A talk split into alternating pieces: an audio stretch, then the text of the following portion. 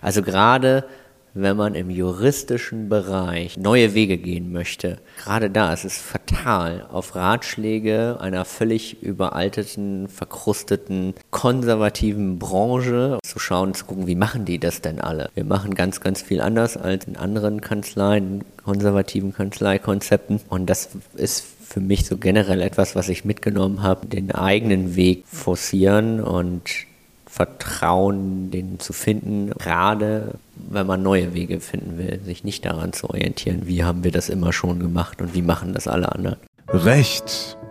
Menschlich. Dein Podcast für mehr Menschlichkeit, Lebensfreude und Persönlichkeitsentwicklung in der Juristerei. Mit Sina Burmeister und Elisabeth Kröber. Hallo und herzlich willkommen im Recht Menschlich Podcast. Schön, dass du da bist. Mein Name ist Elisabeth Kröber und in der heutigen Folge spreche ich mit Dr. Jonas Hennig. Jonas ist Strafverteidiger und Gründer der Strafrechtskanzlei HT Defensio Strafverteidiger.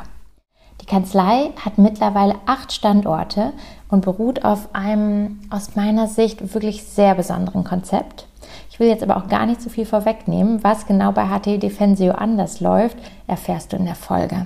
Jonas und ich haben außerdem über den Beruf des Strafverteidigers gesprochen, über verkrustete Strukturen und wie man diese aufbrechen kann, über Visionen und Ziele und über Fokus, Freiheit und Mut.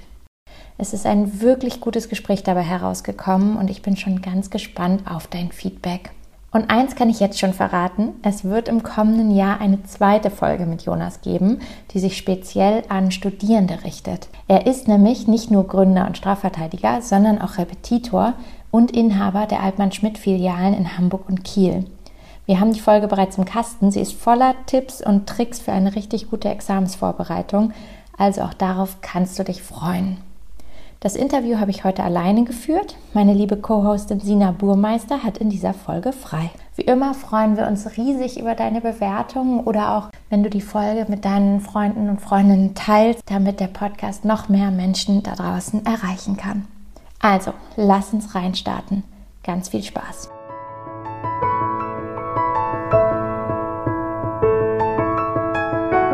Hi Jonas, schön, dass du hier bist im Recht Menschlich Podcast. Hallo Elisabeth, freut mich auch sehr. Vielen Dank für die Einladung. Wir starten unseren Podcast immer mit einer Frage, die wir all unseren Gästen stellen. Wofür bist du heute dankbar? Ich bin dankbar dafür, so ein tolles Team zu haben und das machen zu dürfen, was mich glücklich macht. Toller Einstieg. So können wir doch starten in den Podcast. Wir wollen ja heute über dich sprechen als Mensch, als Gründer, als Strafverteidiger. Ich bin schon ganz gespannt, was du uns alles erzählen wirst. Du bist ja Strafverteidiger nicht einfach so, weiß ich von dir, weil du irgendwie nicht wusstest, was du Besseres mit deiner Zeit anfangen solltest, sondern du hast wirklich den Beruf gewählt aus Leidenschaft. Magst du mal erzählen, was ist das, was dich an der Strafverteidigung so begeistert? Also das sind ganz viele Dinge ich glaube, am wichtigsten für mich ist dieser Aspekt des Machtausgleichs. Also der Beschuldigte im Strafverfahren ist ja einem extrem großen Machtapparat ausgesetzt, sei es nun schuldig oder unschuldig. In keinem Bereich greift der Staat so massiv in, in Grundrechte ein wie im Bereich der Strafverfolgung. Und dieses gesamte Verfahren kann nur fair sein, wenn einer an, an seiner Seite kämpft für ein gutes Ergebnis, was auch immer das ist im konkreten Fall. Und diesen Machtausgleich, das ist die Aufgabe des, des Strafverteidigers oder der Strafverteidigerin. Und das ist oft herausfordernd, weil die, die Gegenseite, also Staatsanwaltschaft, oft auch Gerichte, ja wirklich einen großen Apparat auffahren.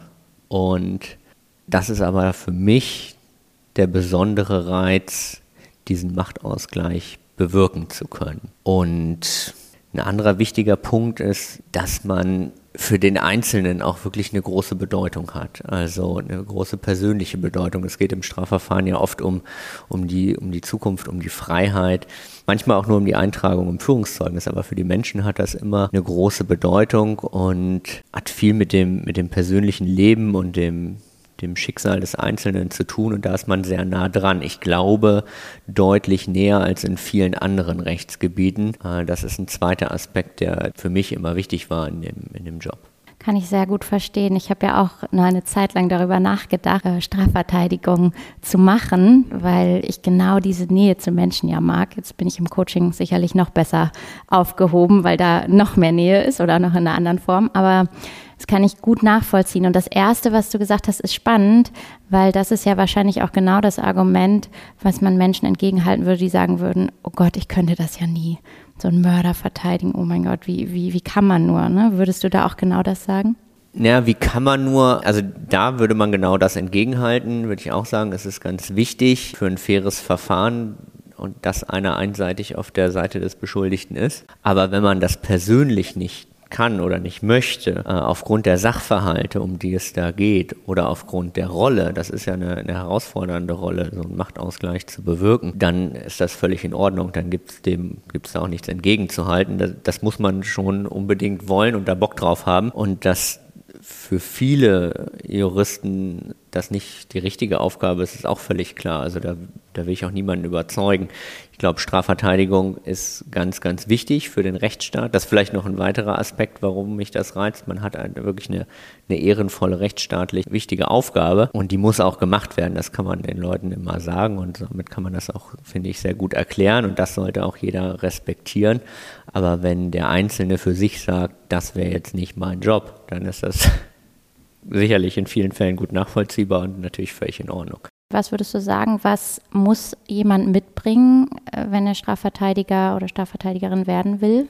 Also es gibt sehr viele verschiedene Typen von von Strafverteidigern und auch viele wichtige Funktionen. Also ist, ich glaube, man muss ein anderer Typ sein, wenn man beispielsweise jetzt vor allem im Wirtschaftsstrafrecht, im Ermittlungsverfahren Schriftsätze ausarbeitet oder ein Umfangsverfahren tätig ist. Das ist ein ganz anderer Job, als jetzt ganz präsent in der Hauptverhandlung zu sein. Aber grundsätzlich ist es wichtig, ein rhetorisches Talent mitzubringen und eine Leidenschaft, eine Lust für diesen Machtausgleich, für diese Funktion zu haben.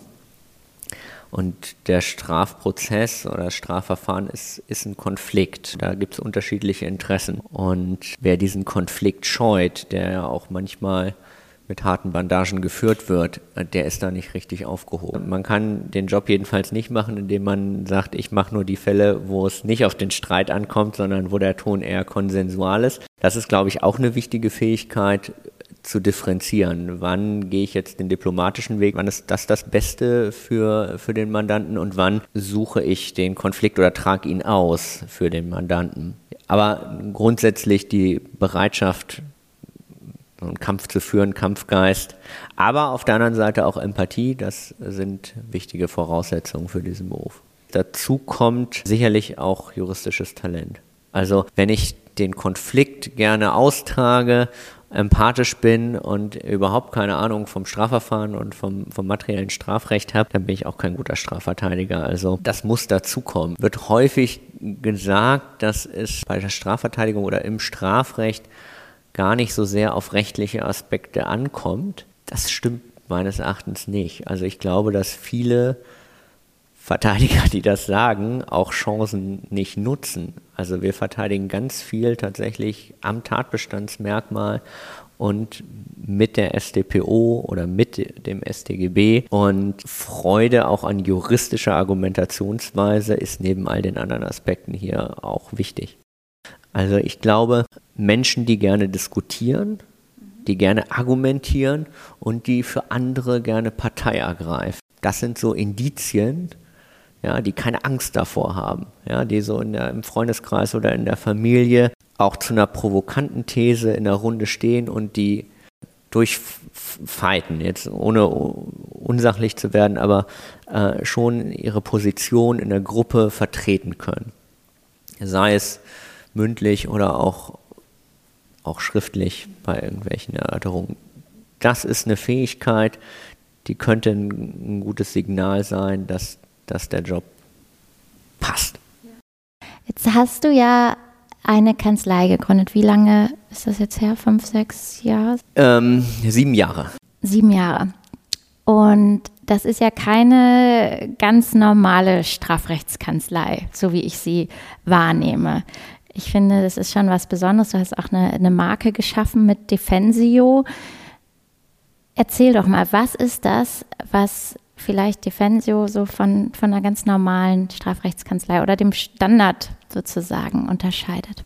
Also da könnte ich jetzt auch wieder ganz viele Aspekte nennen, äh, aber der, der wichtigste ist, dass wir im Team arbeiten. Und Strafverteidiger oder das Strafverteidigertum in, in Deutschland ist nach wie vor ein Einzelkämpfertum, ein Einzelkämpfer-Dasein, auch äh, wirklich renommierte, gute Strafverteidigerinnen und Strafverteidiger sind überwiegend Einzelkämpfer, in, manchmal in Bürogemeinschaften verbunden, aber im Prinzip Einzelkämpfer.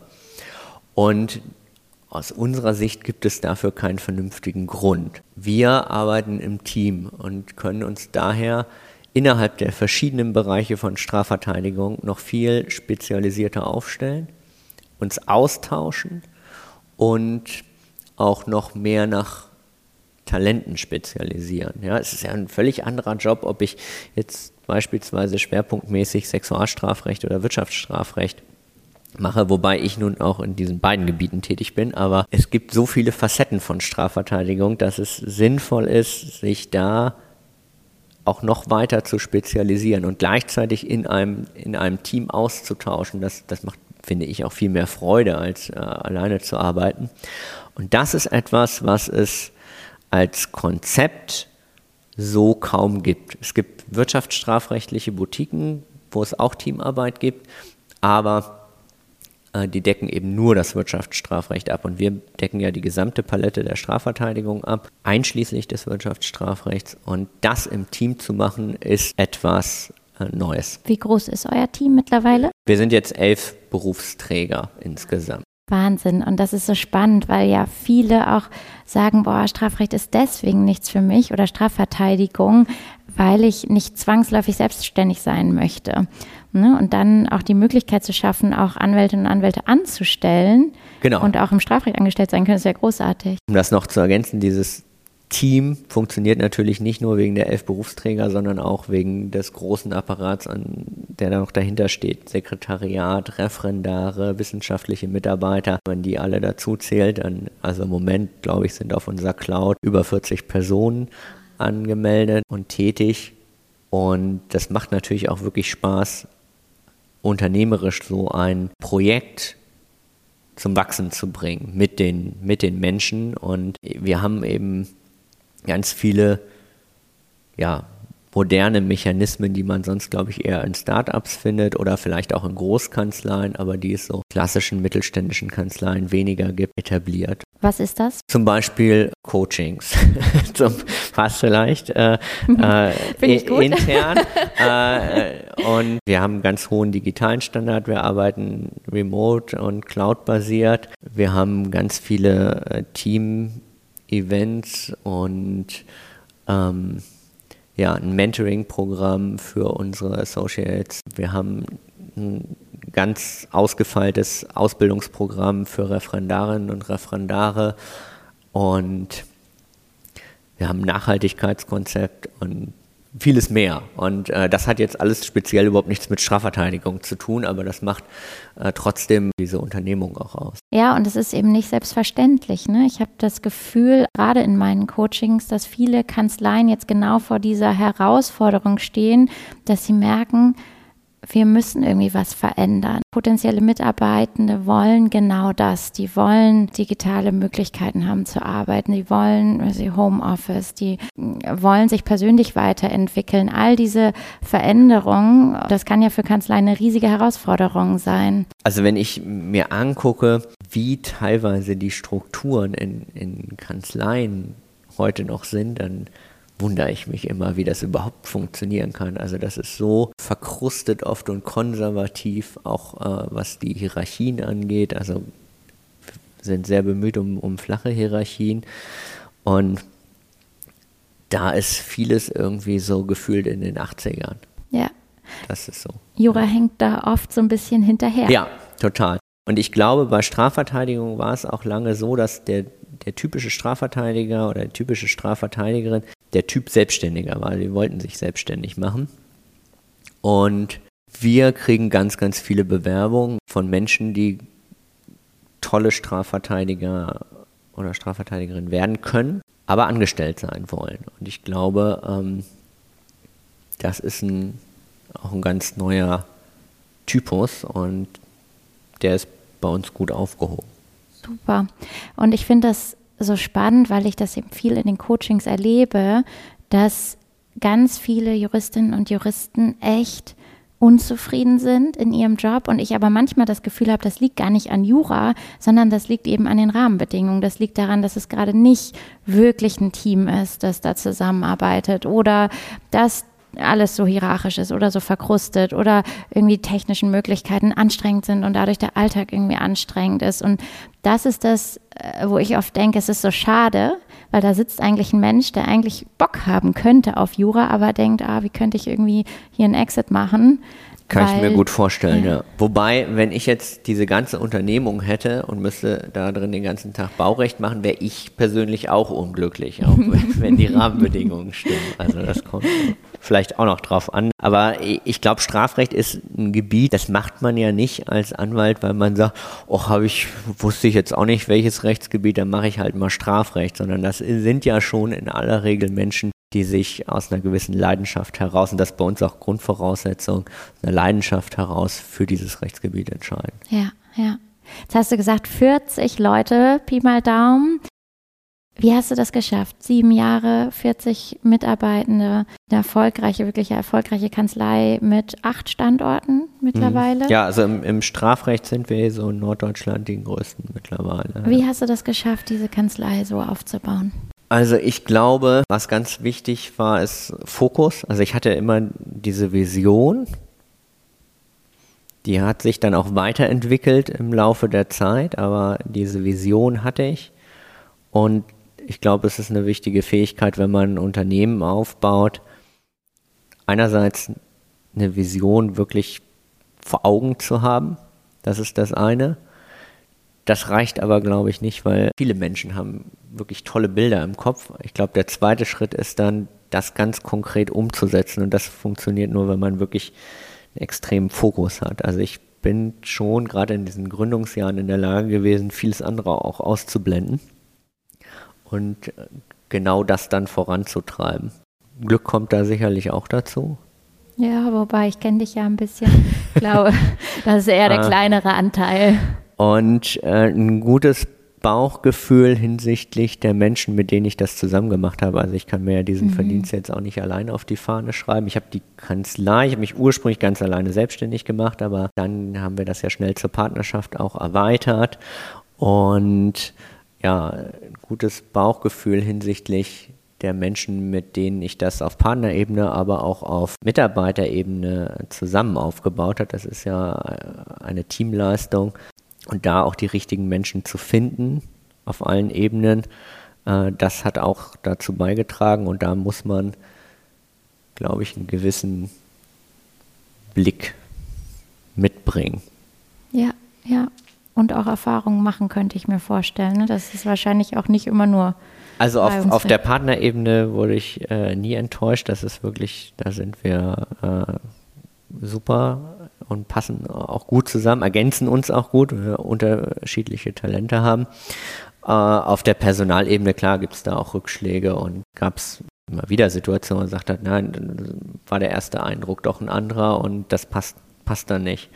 Dann muss man das eben akzeptieren. Das finde ich deutlich fairer für alle Beteiligten, als wenn man dann irgendjemanden durchschleppt, der nicht ins Team passt. Total, aber ganz grundsätzlich auch mal ganz unabhängig von den Menschen, finde ich, ähm, ist zumindest meine Erfahrung, dass man ja natürlicherweise Fehler macht, ne? auch in so einer Gründung und dann einfach den Kurs auch immer wieder mal korrigieren muss, immer wieder ja. mal merken muss, ah, das funktioniert nicht.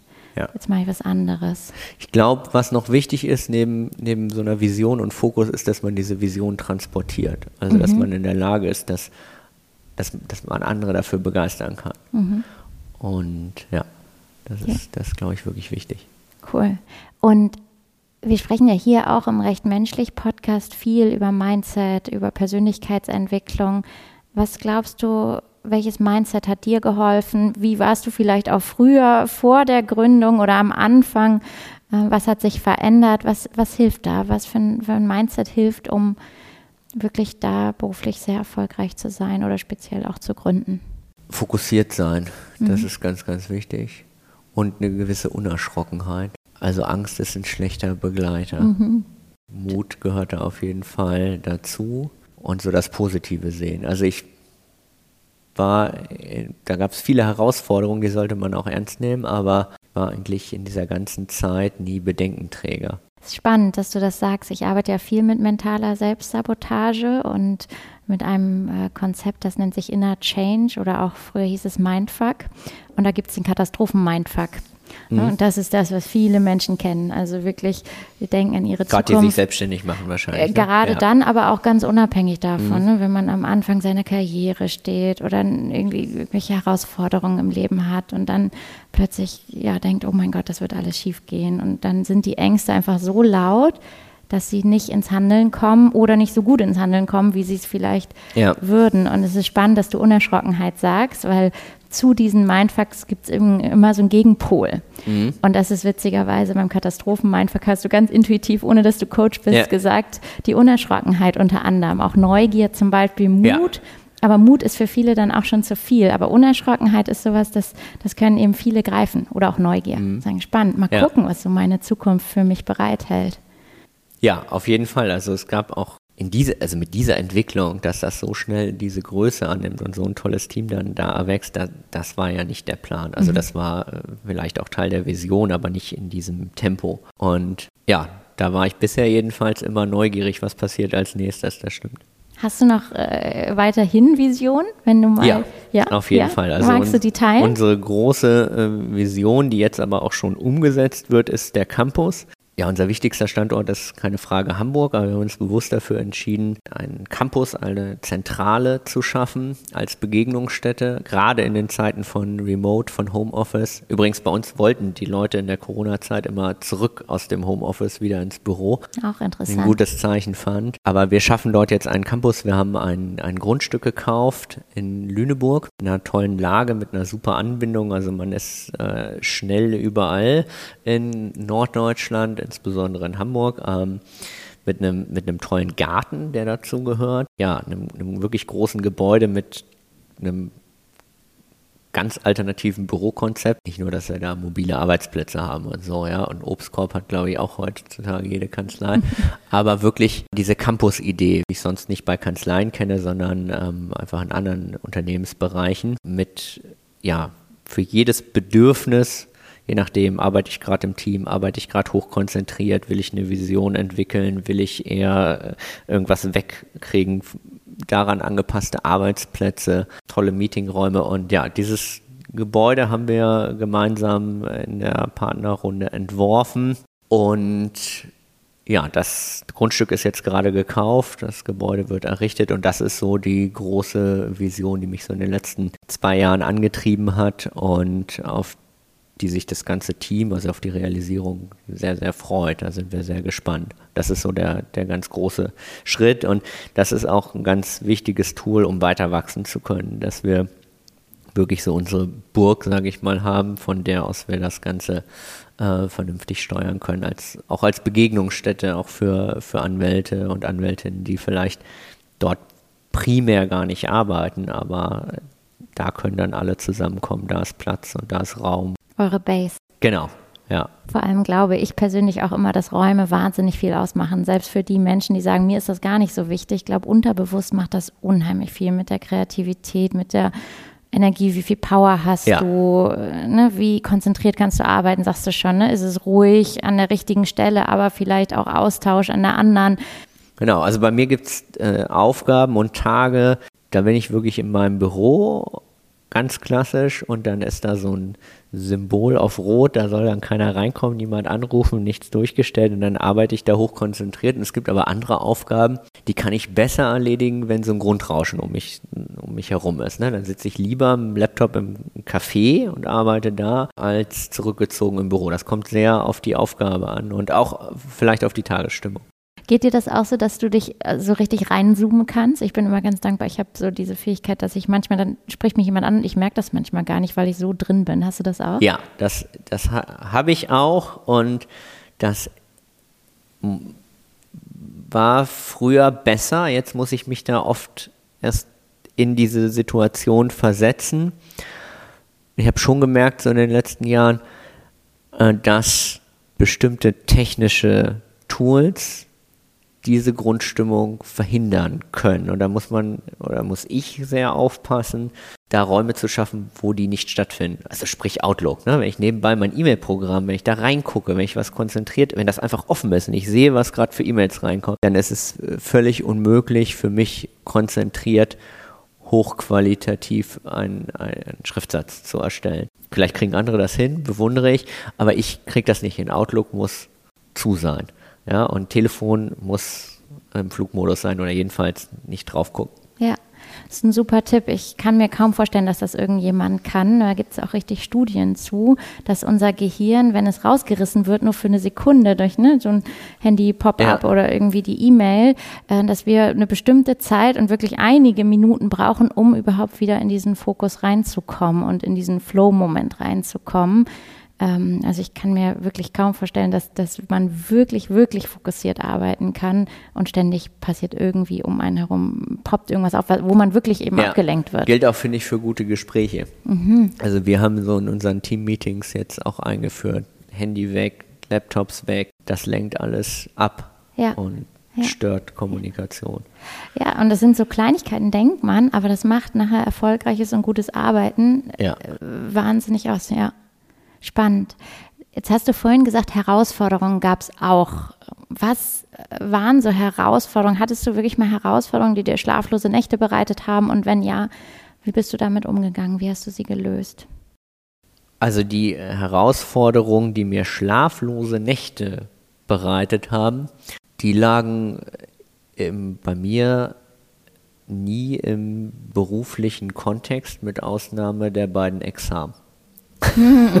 also ähm, so dass, also schlaflose Nächte im Positiven, das vielleicht schon, dass man nachts wach liegt und an der Idee feilt und deshalb nicht schläft, weil man in so einem, in so einem positiven Flow ist. Das auf jeden Fall, das habe ich auch heute noch oft, das ist auch toll, aber ich glaube, das meintest du nicht, sondern du meintest dieses, einem geht es wirklich schlecht, weil man voller Sorge grübelst, ist. Und, genau. und Katastropheneintrag, wir haben ihn eben genau. schon angesprochen. Also das, äh, das gab es im, im, im privaten Leben, da kennt das glaube ich jeder früher oder später mal, da kommt man an Situationen, weil man, also bei mir waren das häufig die, die Sorge um einen, einen Menschen, der einem nahesteht oder Gesundheit. Im beruflichen Kontext hatte ich das so nie.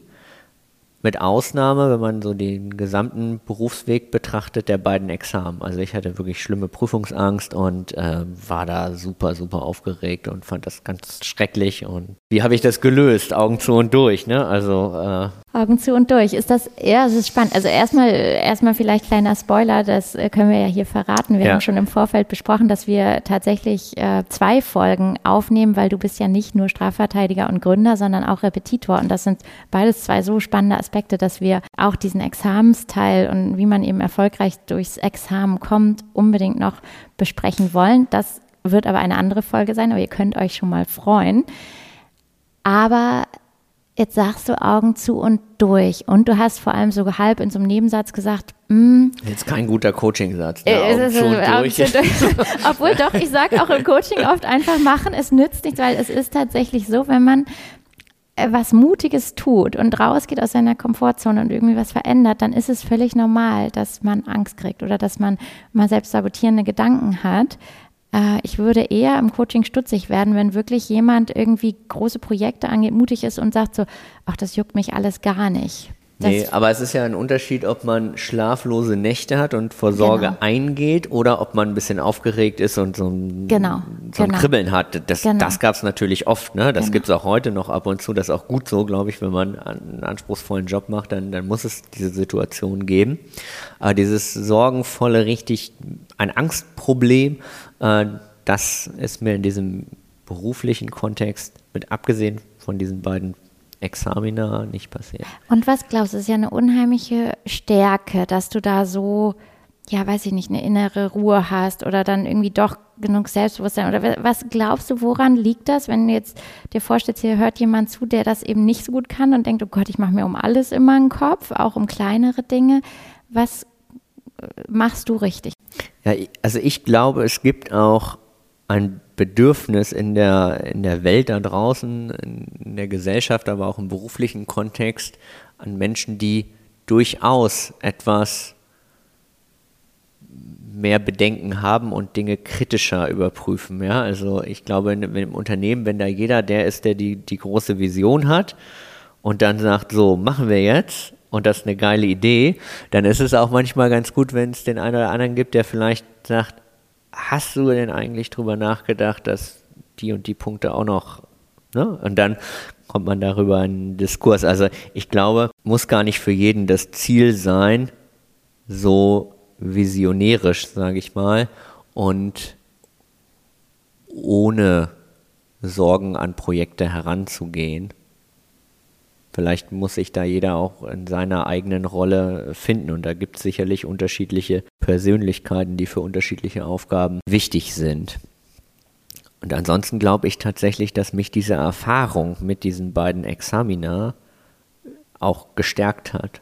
Also wenn man daraus dann äh, erfolgreich hervorgeht, dann schöpft man oder habe ich daraus sehr viel Selbstbewusstsein geschöpft für die Zeit mhm. danach. Ja, es ist generell so, ne? wenn man Erfahrungen im Nachhinein für sich auch wirklich positiv bewertet ja. und anerkennt auch. Viele Menschen haben dann das Examen geschafft oder irgendwas anderes in ihrem Leben und sind dann hinter entweder sind sie so, nehmen sie es so selbstverständlich, so ach, das hat ja jeder geschafft, ähm, oder reden, reden ist klein, schlecht, ne? reden ist klein. Ja.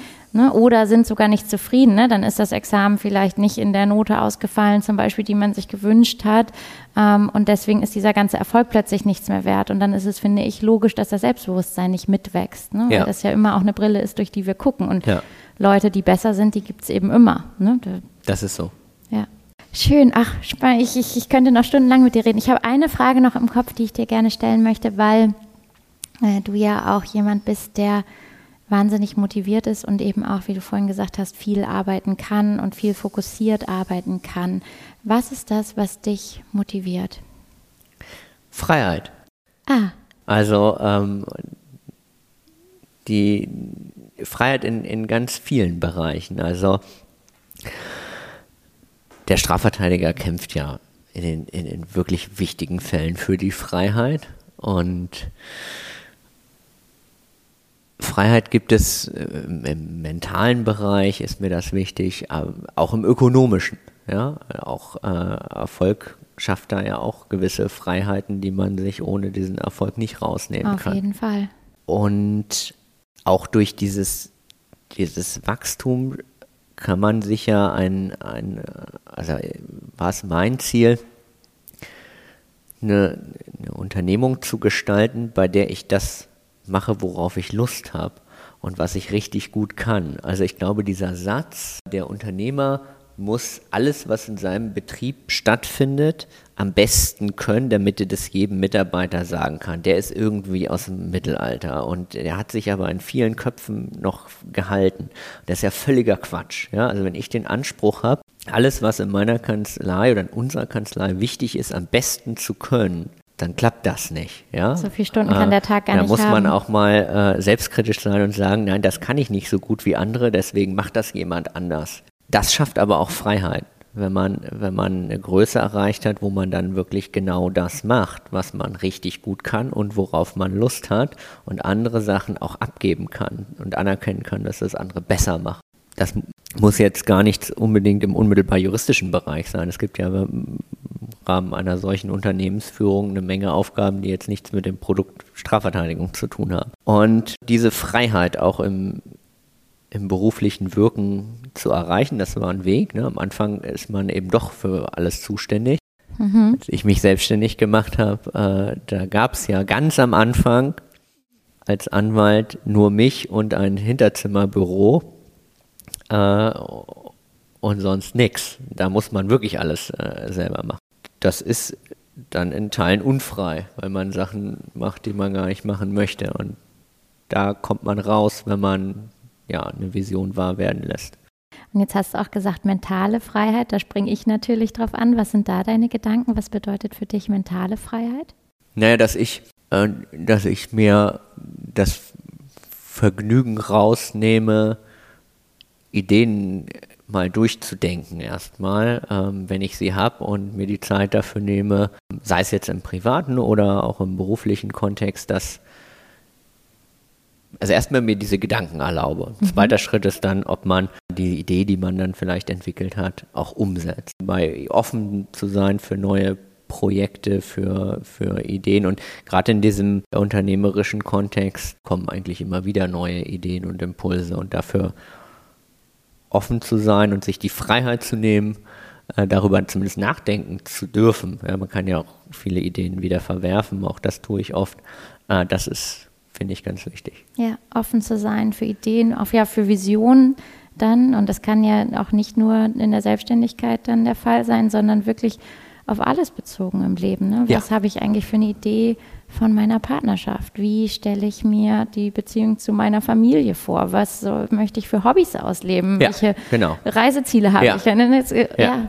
aber sich das überhaupt erstmal zu erlauben, zu sagen, mein Leben könnte vielleicht noch ein bisschen geiler sein oder noch ein bisschen bunter, abwechslungsreicher, je nachdem, was einen da eben begeistert, wenn ich, wenn ich mal darüber nachdenke. Genau. Ja. Schön, finde ich großartig.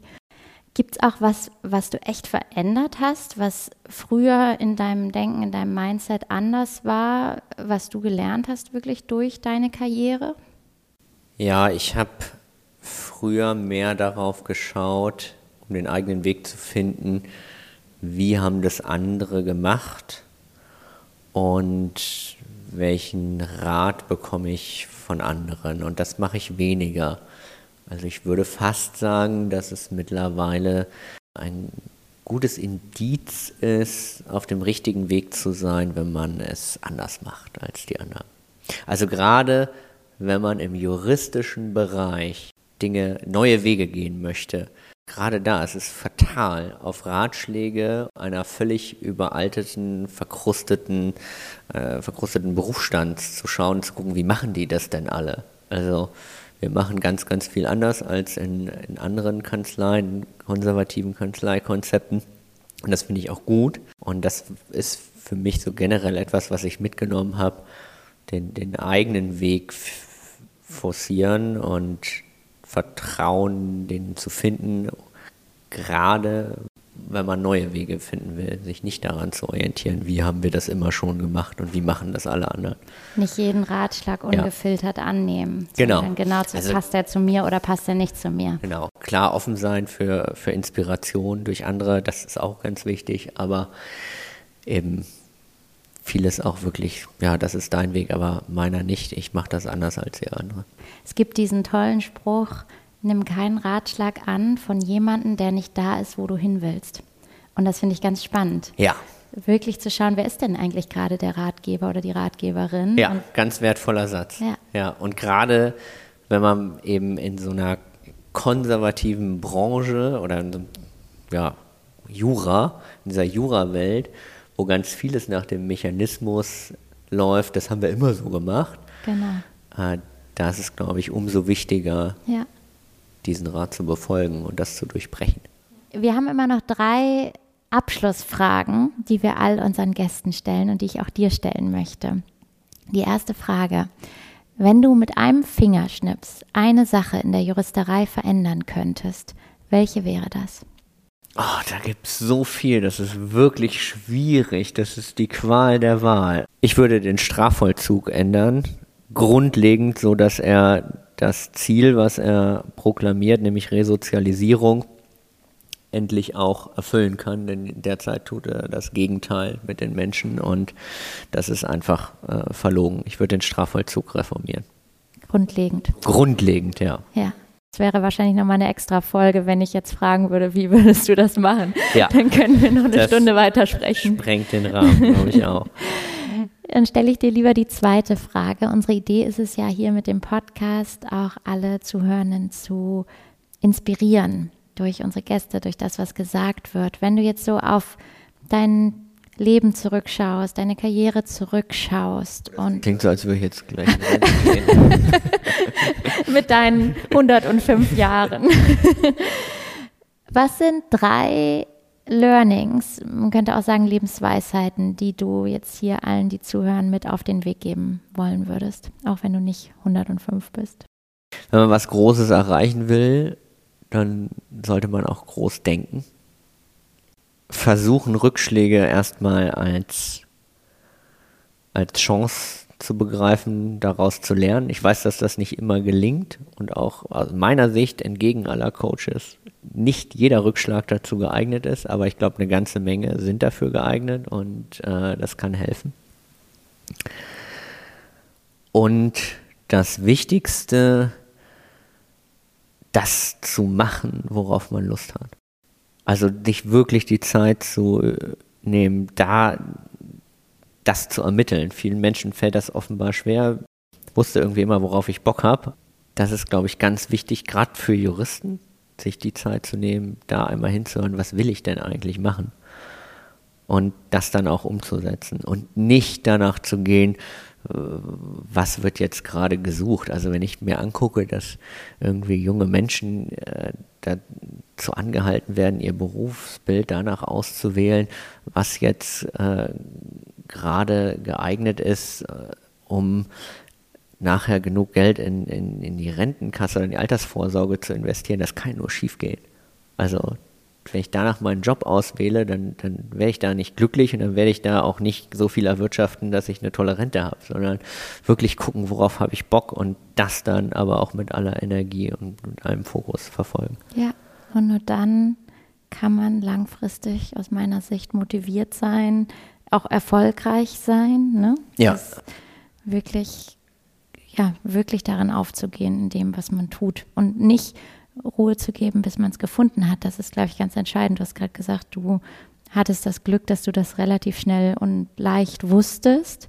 Es geht ja nicht allen so, aber dann, das weiß ich aus meiner Erfahrung, nicht aufzuhören zu suchen. Bei mir haben die Leute die Hände über den Kopf geschl zugeschlagen, als ich gesagt habe, so nach zwei Examina werde ich jetzt mal Coach. Ich habe Ja. vorher noch einen Marketing-Bachelor gemacht.